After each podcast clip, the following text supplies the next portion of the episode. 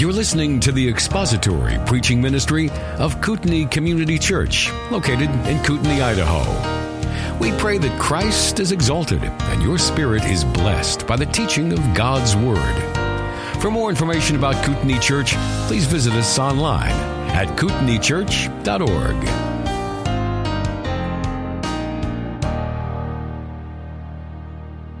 So, is it okay to know you're saved? Do you know you're saved? Positive? For sure?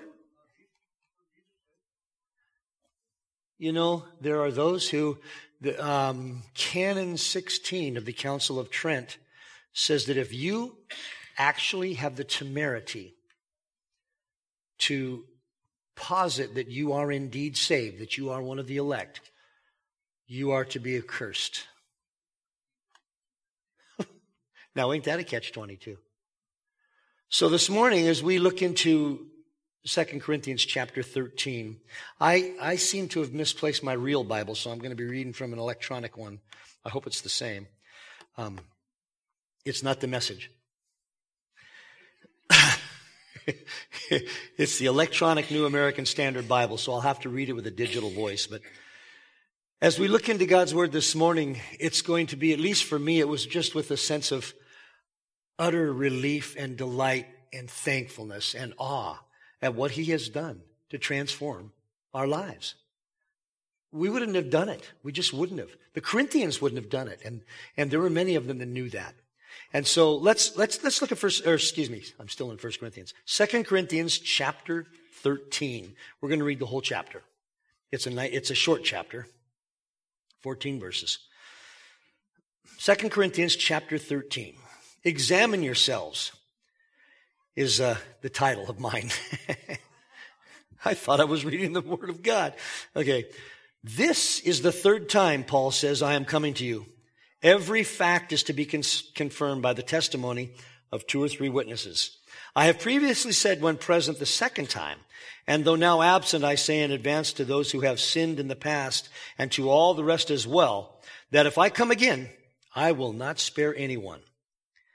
Since you are seeking proof of the Christ who speaks in me and who is not weak toward you but mighty in you, for he indeed was crucified because of weakness, yet he lives because of the power of God.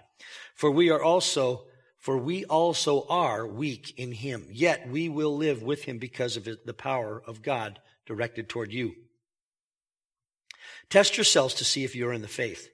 Examine yourselves, or do you not recognize this about yourselves, that Jesus Christ is in you, unless indeed you fail the test. But I trust that you will realize that we ourselves do not fail the test.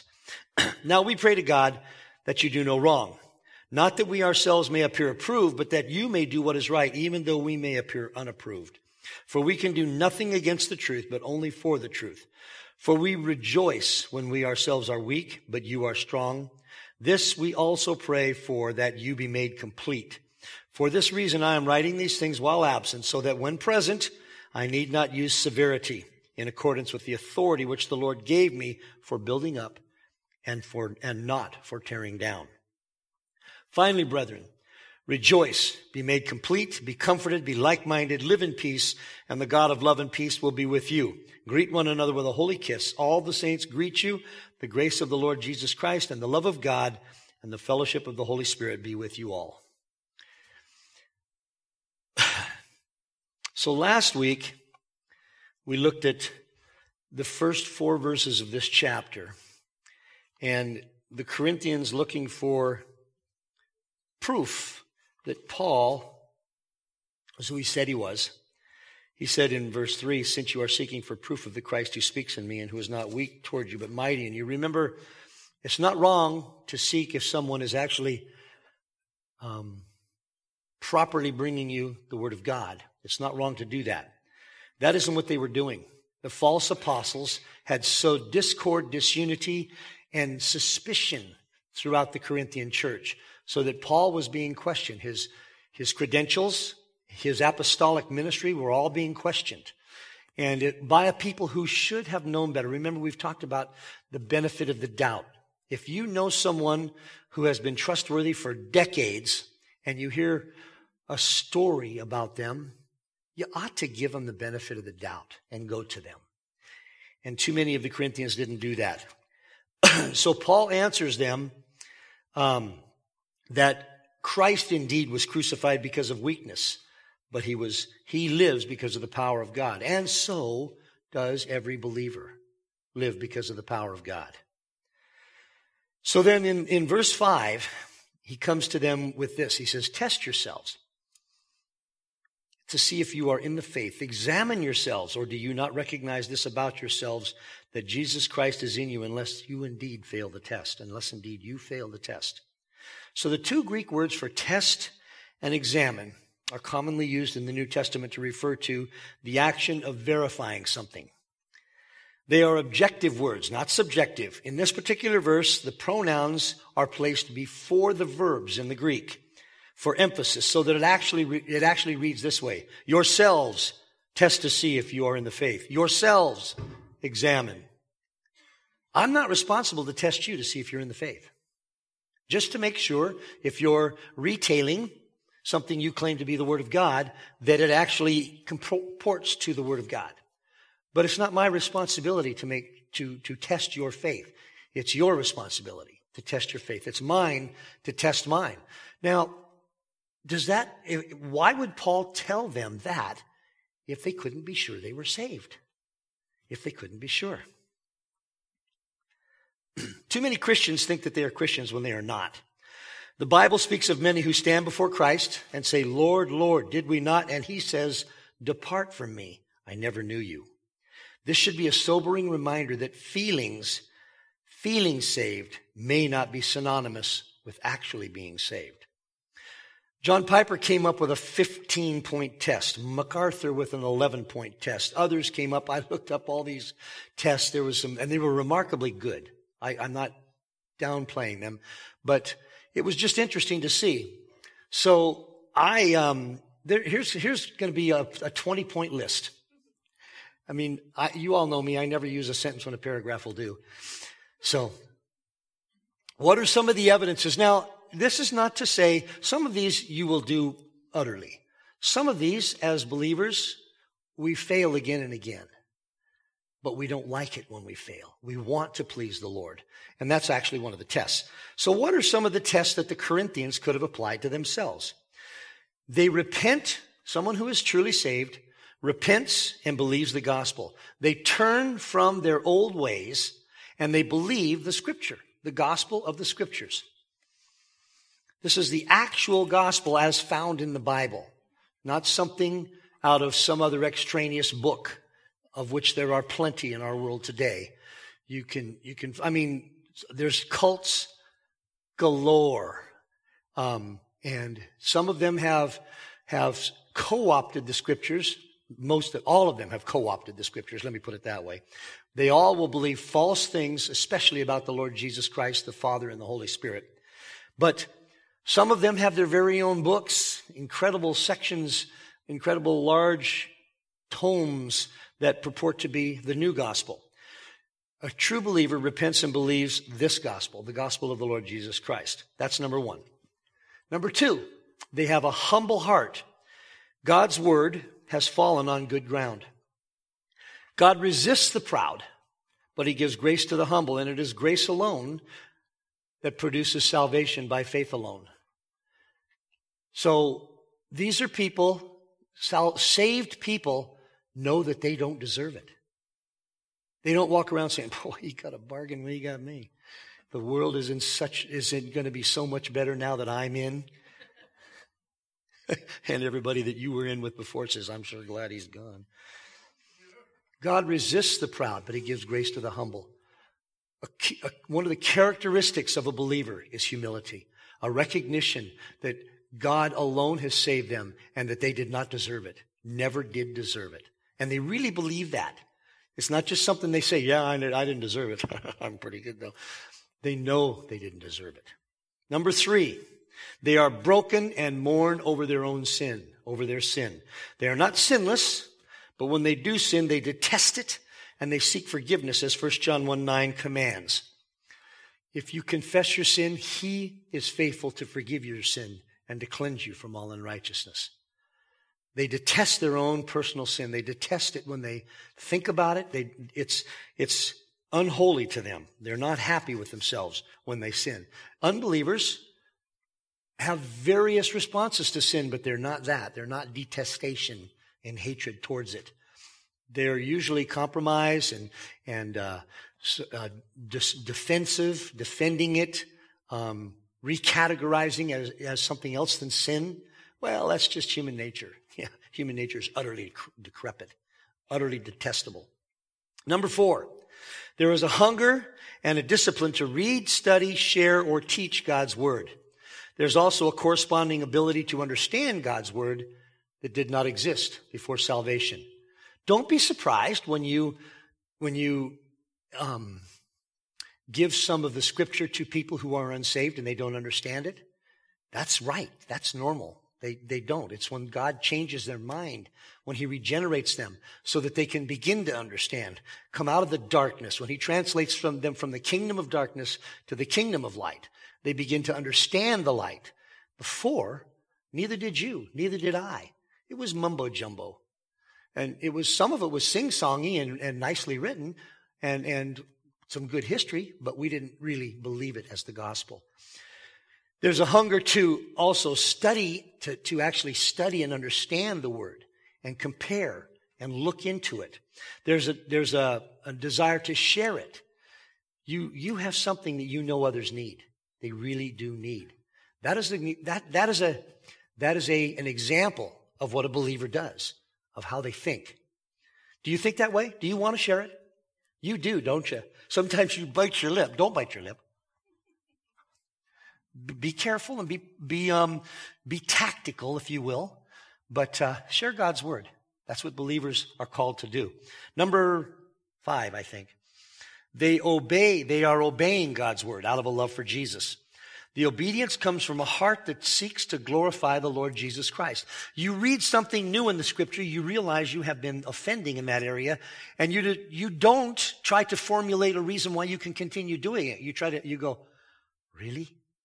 Wow, how am I going to stop that? That's impossible. Yeah, you're right. Except for the Spirit of God. Accountability to others, and in many ways that you can get counsel and encouragement to obey God's word. That obedience comes from a heart, as I said, that seeks to glorify the Lord Jesus Christ. I believe number 6, I didn't number these and I should have. They are forsaking sin and do not practice sin. Old ways begin to pass away. New ways begin to take root. Ways of service, compassion, humility, and love.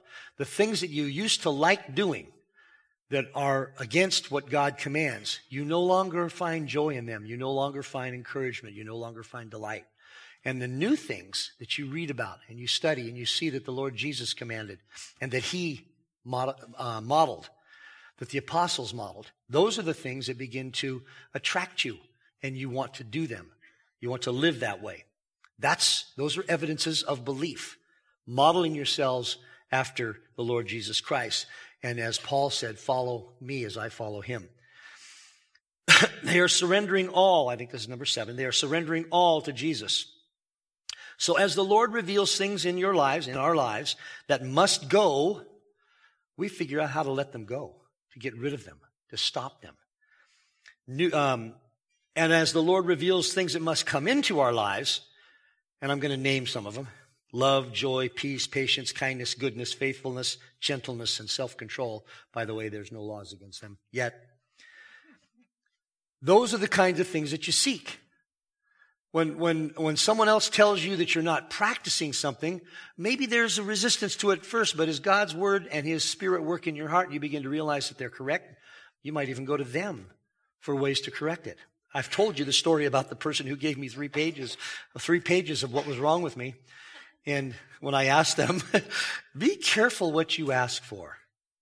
When I asked them if they would help me correct some of my bad behavior, and would they be willing to tell me what they thought was wrong with me, and they gave me 3 closely written pages. It was handwritten. It was all handwritten. This was a long time ago. I mean, they had typewriters, but this person was probably in a hurry to get this committed to paper before I changed my mind. And And at least, if not all, at least two pages I knew at the time. Oh yeah, they're right. And you can't change that, but the Lord Jesus Christ can. The Spirit of God can. They're surrendering all to Jesus. Now, does that all happen at once? You find out in one day everything that's wrong, you surrender it, and you're golden headed for the crown. The crowns of God, no, wouldn't that be nice? But it must not be the right way, or God would have done it differently. This is the right way to do it. A bit at a time, 3 steps forward, 2 steps back. And hopefully as the ages, your age grows and your maturity grows and your love for God grows and your willingness to submit to Him grows, it's 4 steps forward and 2 back and 5 steps forward and 1 back and 17 steps forward and a half a step back, and you trip back forward. Those are the good days. They passionately love Jesus and are conforming daily to the image of Jesus, kind of the same thing. Their love is evidenced by a willingness to obey what Scripture commands. Next, if it's 8 or 9, they have a servant's heart and a love for other believers. I have gone to different cities and fellowship one time when I used to spend a lot of time. This whole all needs to be taken in context when you find out I've been to Las Vegas 30 times. I have an Army surplus store, and that's where the big surplus shows are. So we go to Vegas all the time, and we would visit different churches. And it's amazing. You walk into a church that is preaching the Word of God, and you have an instant fellowship with you don't even know their names, but you've got an instant fellowship. It's delightful. It's actually delightful. And you get exposed to all kinds of new things, hopefully scriptural things, but new things. I did. So they have a heart, a servant's heart, and a love for other believers. They more and more begin to delight in spending time with other believers, whether it's teaching or learning or one-on-one. That is an evidence of salvation. They separate themselves from the things of this world and do not compromise. Sometimes the separation is instantaneous, and old bad habits die immediately. Sometimes it is more gradual as they work out their salvation with fear and trembling. We've talked about that earlier as well. I don't want you to be concerned that you haven't gotten rid of everything in your life that you know God wants you to get rid of. Keep at it, but recognize that we are sinful dust, and it takes time to extract the goop that's in us. And God does it in His timing, in His rate, but you're willing to do it. That's an evidence of salvation. They are born again, and they show evidence of a new nature. Do people say, you're not like you used to be? And it's everybody knows in that context that it's a good thing. Does that ever happen to you? That's a good sign. That's a good sign. And I'm not asking you to take these, by the way. These are evidences, but let's stick the actual truth of Scripture is what we need to fall back on. Have you confessed your sins? Have you trusted Christ for salvation? Those are the reasons that you're saved. But these are things that can be encouraging to us and support that, if you will. So they are born again. They begin to be different from their old selves, and it is evident to others. Whatever the next number is, they overcome Satan's lies, temptations, and anything contrary to God's word. New behaviors form that are in line with the teachings of Scripture, and old behaviors begin to fall away and become rare and eventually extinct. Have you noticed something about what salvation does? It doesn't just give you a new way of thinking. It causes you to have a new way of living. And that is a glory to God. And He delights in that. They are enduring hardships, trials, testings, and persecutions for Jesus. Now, that all comes differently to each of us, but the difficulties that come after salvation are dealt with differently than those that came before. Trials are seen as way. One of the ways we see trials is that they are ways to cultivate new good behaviors as the believer learns to count them all joy. Now, don't seek trials. They'll come to you of their own accord. But when they come, a believer learns to begin counting them all joy. And the reason we can count them joy is because as we persevere through trials, God gets glory. And that's what salvation is for, is to give glory to God. That's one of the main purposes. They are pursuing and growing in holiness. The pursuit of things, fame, and fortune give way to looking for new ways to trust God and to live for Him. I'm going to mark these so I don't go back and do some over, because that's my habit. Get-rich-quick schemes, stuff loses its luster. Following Christ begins to grow in its estimation in your life. More and more. They are growing in the grace and the knowledge of our Lord Jesus Christ. They begin to act and live more like the Savior did. And recognizing that, again, it is all a work of God in their lives. They fear God and turn away from evil. The wicked things that used to have an attraction to them now become distasteful and unimportant as they seek to avoid them, even looking for ways to remove them from their lives. That which distances you from God becomes distasteful to you. That which comes in between you and your relationship to Christ and to others becomes distasteful. You begin to look for ways to work those things out. Animosities that you had towards people, whether they were, in your mind at least, justified or not, begin to lose their attraction to stay. You want to forgive, and you want to restore relationships. Even if you can't, you want to try. They're denying self and following Jesus daily, and are not ashamed of Jesus. They're not ashamed of Him. They're not afraid. You know, it's easy to speak out about Him here, because you all love Him too. I can stand up here and pontificate till my eyeballs roll back in my head, and there's no persecution going to come. Well, maybe Pat might, and then, but I'll deserve it. But it's when we're out in the world that they're not. A believer is not ashamed of Jesus. They're not ashamed of Him. Life becomes a way of bringing glory to God outwardly as well as inwardly, and delightedly so.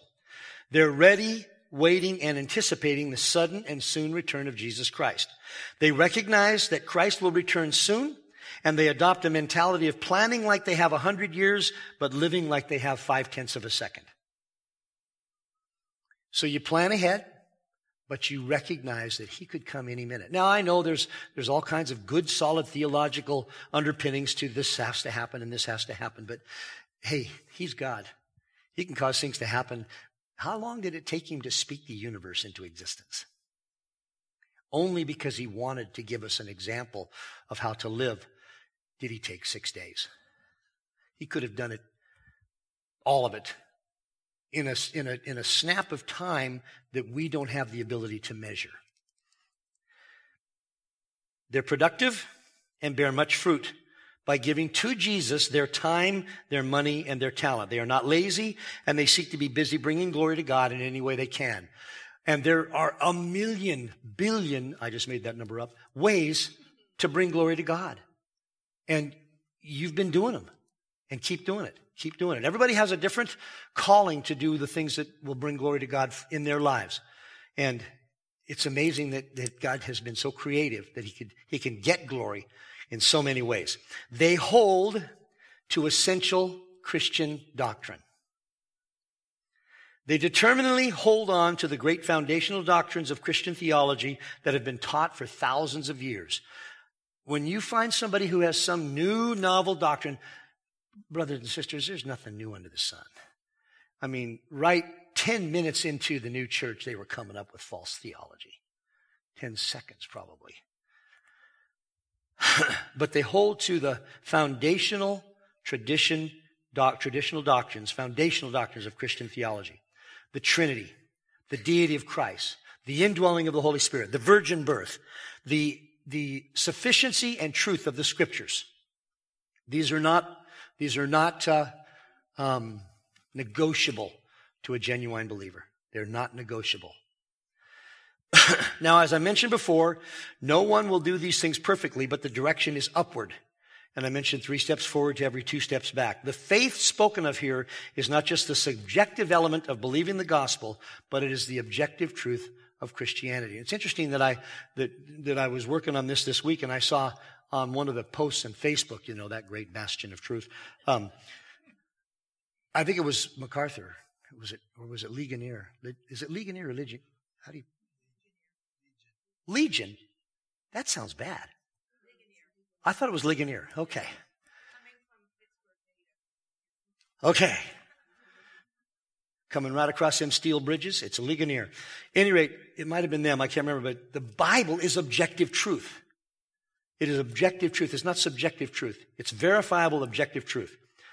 Scripture teaches that it is possible to know that one has been saved. Paul was confident that many of the Corinthians, when they tested themselves, they would indeed realize that Christ was in them. For those who had been acting properly, it would be a blessing and an encouragement. For those who had been listening to the false apostles, it would have been a wake-up call. And I mentioned earlier, the Catholic Church, Canon number 16 of the Council of Trent says this: if anyone saith that he will for certain of an absolute and infallible certainty have that great gift of perseverance unto the end, unless he have learned this by special revelation, let him be anathema. You can't know that you're going to make it. How would you like to live like that? Well, I hope I've done enough good. Nope, can't do it. Next question. You can't do enough good. There's no balancing a detestable, evil heart that is bent on sin. And plus, we wouldn't be balancing it anyway. We'd be struggling and doing the wrong thing until Christ turns us.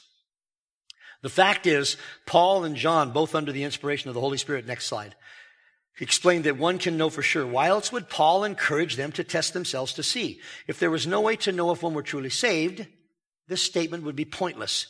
If, however, the statement is true, and it is, then the Corinthians, upon examining themselves and discovering that they were indeed born again, would recognize that as a fruit of Paul's ministry, they were a fruit of Paul's ministry. That in itself validated the apostles' work in their lives. How can the redeemed then know that they're saved again? The Scripture teaches, Romans 8:13 through 16.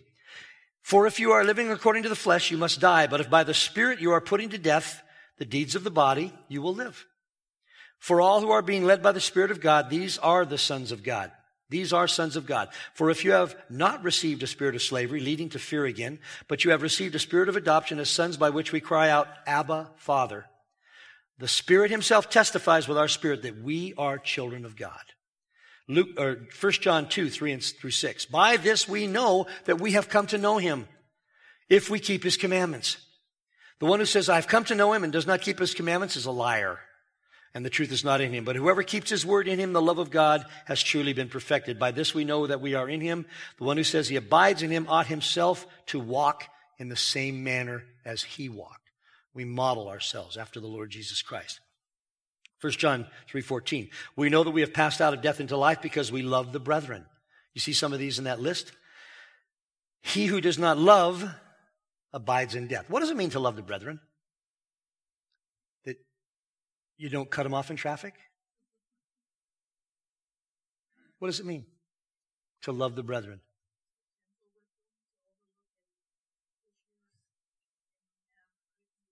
To be gentle with them, to overlook issues that they might have with you, unless it has to do with chocolate.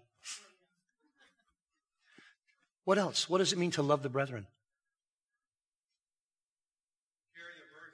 Carry their burdens. What does that mean?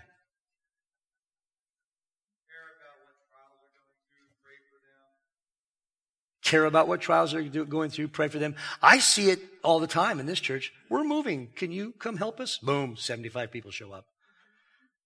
We'll help if you're not moving out of the county. That's,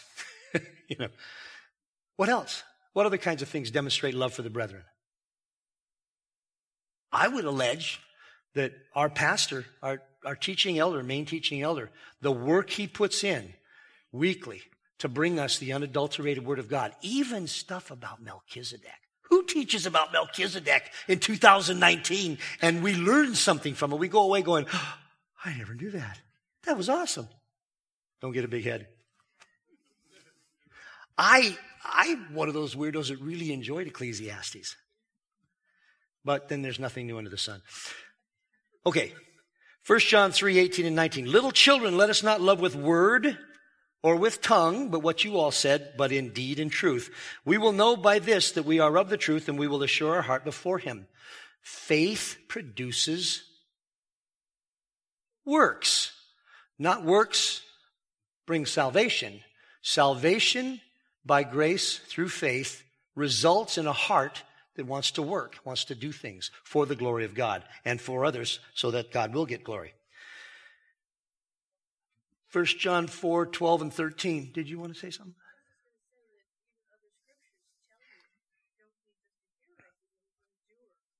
Be not hearers of the word, but be ye doers of the word. See how quickly I revert back to my old King Jimmy days? No one has seen God at any time. If we love one another, God abides in us, and his love is perfected in us. By this we know that we abide in him, and he in us, because he has given us of his Spirit. Now, just loving other people doesn't mean God abides in you. There's a package that accompanies that is evidence of salvation. But it's one of the evidences that you love other people. You love believers. You love people who aren't believers. You want to see them become believers. You want them to come to Christ. You know that what they have is going to get them to hell. And what you have, by God's grace, would lead them to salvation. 1 John 5:13, these things I have written to you who believe in the name of the Son of God, so that you may know that you have eternal life. God would never have written those words if we couldn't know. Now, to allow that to puff you up, that you're better than others around you, that would maybe be an evidence of the opposite. But when you know that you have eternal life and you're blessed by it and awed and terrified at the same time and recognize that how close you came, you were hanging on that spider's thread over the pit and God saved you. That's an evidence of salvation. Any other comments about that? We're still in this verse. I'm getting really carried away here, but it was just a delightful study this week to just and to test myself and realize that I fall so far short, but I've got a list on my refrigerator now if it doesn't pull the whole thing over. Thus we have the situation that when most of the Corinthians tested themselves and discovered that indeed they were saved, they would have to come to the conclusion both that the gospel they received was true, although that would be a subjective observation. A more appropriate observation would be to look to the Scripture and see if what has been said compared with the Scripture was true, and I believe many of them did that. Nevertheless, if they looked into themselves and discovered salvation, the conclusion would be that Paul's message was genuine. Paul knew he would not be humiliated by challenging the Corinthians to do this, because his message was genuine, and the Holy Spirit had indeed come into the lives of many in the Corinthian church, many of them. This is not a testing to see if I prayed a prayer or walked an aisle or had an electric feeling at some point. This does not look back towards baptism, church attendance, a somewhat moral life, knowing many facts about Jesus and the Bible. These are not necessarily authentic marks of salvation. Even the demons believe and tremble, and they are not saved and cannot be saved. In addition to this previous list, MacArthur in his New Testament commentary on 2 Corinthians said this. First, and I really abbreviated this because MacArthur never uses a sentence when a paragraph will do either. So if you get a chance, you can just look into his commentary. But these are four other observations about genuine salvation. First, genuine faith is marked by penitence. The true faith produces an overwhelming sense of sinfulness, which causes believers to mourn over their sin, be humble, and acknowledge and confess our transgressions. Those who refuse to turn from their sin give evidence that they have not experienced the transformation that takes place at salvation. Second, genuine faith is marked by a desire for righteousness. True believers are marked not only by an aversion to sin, but also an attraction to righteousness. When you see righteousness in other people, it's attractive to you. It's not offensive. Unbelievers, it's offensive because it reminds them of what they are. And it should always remind us of what we were, too. Third, genuine faith is marked by submission to divine authority. Sinners are rebels against God. Saints are his willing servants. Fourth, genuine saving faith is marked by obedience. Jesus pointedly asked, "Why do you call me Lord, Lord, and do not do what I say?" And James said, I'll show you my faith by my obedience, by my works. He said, I will show you my faith by my works. Finally, genuine saving faith is marked by love, both for God and for other people. It is a mark of the elect that they love God, The love for other believers also characterizes those whose faith is genuine. We are marked hopefully. Well, not hopefully. If we're saved, we will be marked by love. Love for others. Caring for others. Now, that doesn't mean that you don't recognize, hopefully appropriately, when confrontation is necessary, but the confrontation will be done because of love, not because of one-upmanship or because of vengeance. It will be done because of an interest in the hope for the other person, an interest in their need, an interest in their relationship with the Lord Jesus Christ. So now we're done with verse 5. Any comments or questions about it? You can know you're saved. But if you fail a lot of these, then find out why. Find out why. Years ago, when we were, it was sad that she said that. Yeah, but honest. Kind of honest. Yeah, when someone is offended by your ability to actually know what you believe, if they're offended by that, look for opportune ways to share your belief with them in a loving manner. But I know you probably did. Sometimes they're not open. They're not receptive. But you can plant the seeds that maybe some other believer somewhere, sometime, will have an opportunity to water. And then as God turns them, regenerates them, maybe somewhere down the road, now she knows what she believes. And she's not offended. And she wishes she could find you and apologize. It's my fantasy. Any other comments? Verse 6. But I trust that you will realize that we ourselves do not fail the test. I don't want to say Paul had ulterior motives, because this is scripture. This is what the Holy Spirit inspired him to write. But it's like God's word always has, did I use the word like? I apologize. It is, as God's word has the ability to meet us on several levels, dozens of levels as we dig into it. You can read the same book, the same chapter, the same paragraph, the same scripture in your long journey with Christ, and it will have a different effect on you each time, because he will use a different part of that active word to get at what is necessary in your heart to change. And so Paul knew that when they inspected themselves, the ones who were saved would go, this has been bad. Paul brought us the real gospel. Why would we even listen to those people? And hopefully do something about it. This is a straightforward acknowledgement from Paul that once the Corinthians inspected themselves and realized indeed that they were children of God, they would know that Paul did not fail the test of being an apostle, because his words were true and they brought life to the Corinthians who believed his message. And Paul would be the first to say it wasn't his message. It was God's message. He was simply the bearer of that message. Paul has been writing to the Corinthians as a church of believers, so it is unlikely, even incorrect, to assume here that he has doubts about their salvation. No, rather, he knows that if they test themselves, they will see that indeed they have trusted Christ through the message that he gave. This would give them more confidence in the message and in Paul, and more confidence to deal with the false teachers in their midst. You have not been telling us the truth. You are out of here. Pitchfork and tar and feathers comes to mind. Well, that's government, but it would be the same, because they would have been attempting to be the church government. Any comments about verse 6? Boy, we got through that fast, didn't we? Verse 7. Now we pray to God that you do no wrong. Wow. Not that we ourselves may appear approved, but that you may do what is right, even though we may appear unapproved. An essential element of the ministry of a shepherd is that he must practice prayer for those under his responsibility. He must be a praying shepherd.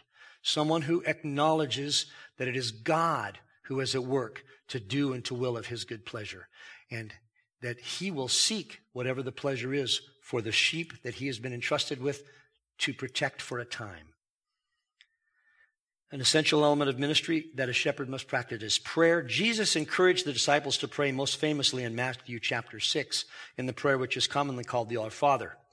Paul encouraged prayer throughout his epistles. Here, hoping that he does not have to come to Corinth as a disciplining parent. Let me say that again. Here, hoping that he does not have to come to Corinth as a disciplining parent. He prays to God that they would wise up and do what is right, not for his own approval or his own self-approval, but for their sanctification and spiritual growth. Another aspect is that shepherds need to be concerned more with the sanctification, the blessing, and the spiritual growth of the flock than their own needs. He wanted to be unnecessary. He wanted it to be unnecessary for him to wield his apostolic authority in Corinth. He didn't want to have to come and do that. He would much rather that they would examine themselves, recognize the things that they had been doing contrary to God's word, change those things, and get rid of the false teachers. It was important for Paul to be approved by the Corinthian church as an apostle for one reason, so that they would know they had received the word of God from him. It was important to stamp the authority on his words as scripture. Here, though, he is more concerned, or at least as concerned, for their spiritual well-being, just as a father would be concerned about the spiritual well-being of his children. Paul is concerned about the spiritual well-being of these people in Corinth, these wayward believers. The church was full of, and every church will have unbelievers in it, but Paul was preaching, speaking, writing to the believers in the church in this letter, sometimes to the unbelievers. But everybody's going to get something from it. Verse 8, for we can do nothing against the truth, but only for the truth. Paul could do nothing against the truth. Earlier in 1 Corinthians 9:16, he had told the Corinthians that he was under a compulsion to preach the gospel, the truth. Woe to him if he didn't preach the gospel.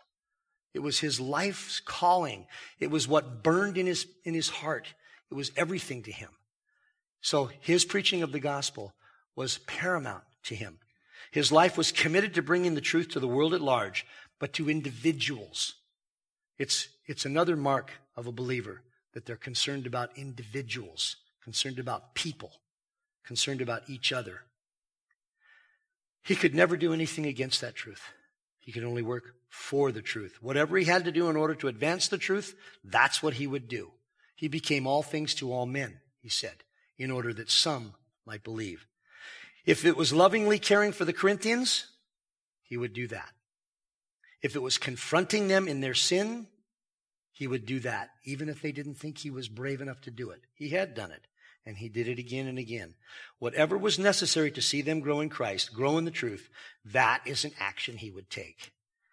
By the way, that's another sign of a true believer. Someone who sees a need in another person's life, recognizes in humility that he is no better. Galatians chapter 6. Taking heed to himself, lest he be tempted as well, but moving in a direction to bring, if necessary, confrontation, but whatever it takes to see another believer grow in Christ. So, Paul, he really had his work cut out with the Corinthians. I'm sure glad we're not like them, huh? Is that humble? Yeah, that was really humble. No, we're all under the great shepherd, and we can all walk astray. By God's grace, we pray that we don't.